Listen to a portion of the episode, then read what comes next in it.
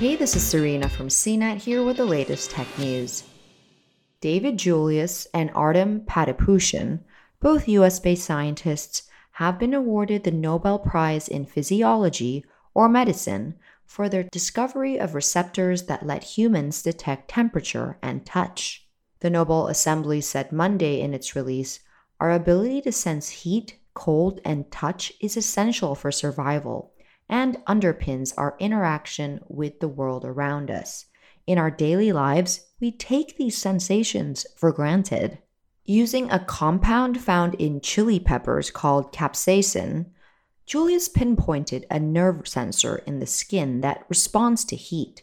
Patapoutian used pressure sensitive cells to discover a novel class of sensors that respond to mechanical stimuli in the skin and internal organs.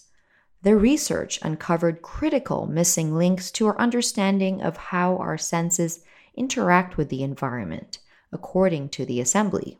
Julius is a professor and chair of the physiology department at the University of California San Francisco.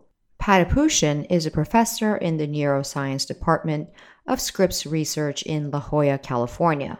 Patapoutian is also affiliated with the Howard Hughes Medical Institute. Patapoutian said he's hopeful about the future discoveries that could come from his research.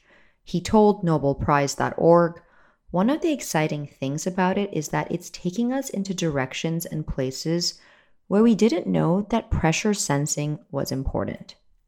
For more of the latest tech news, visit cnet.com.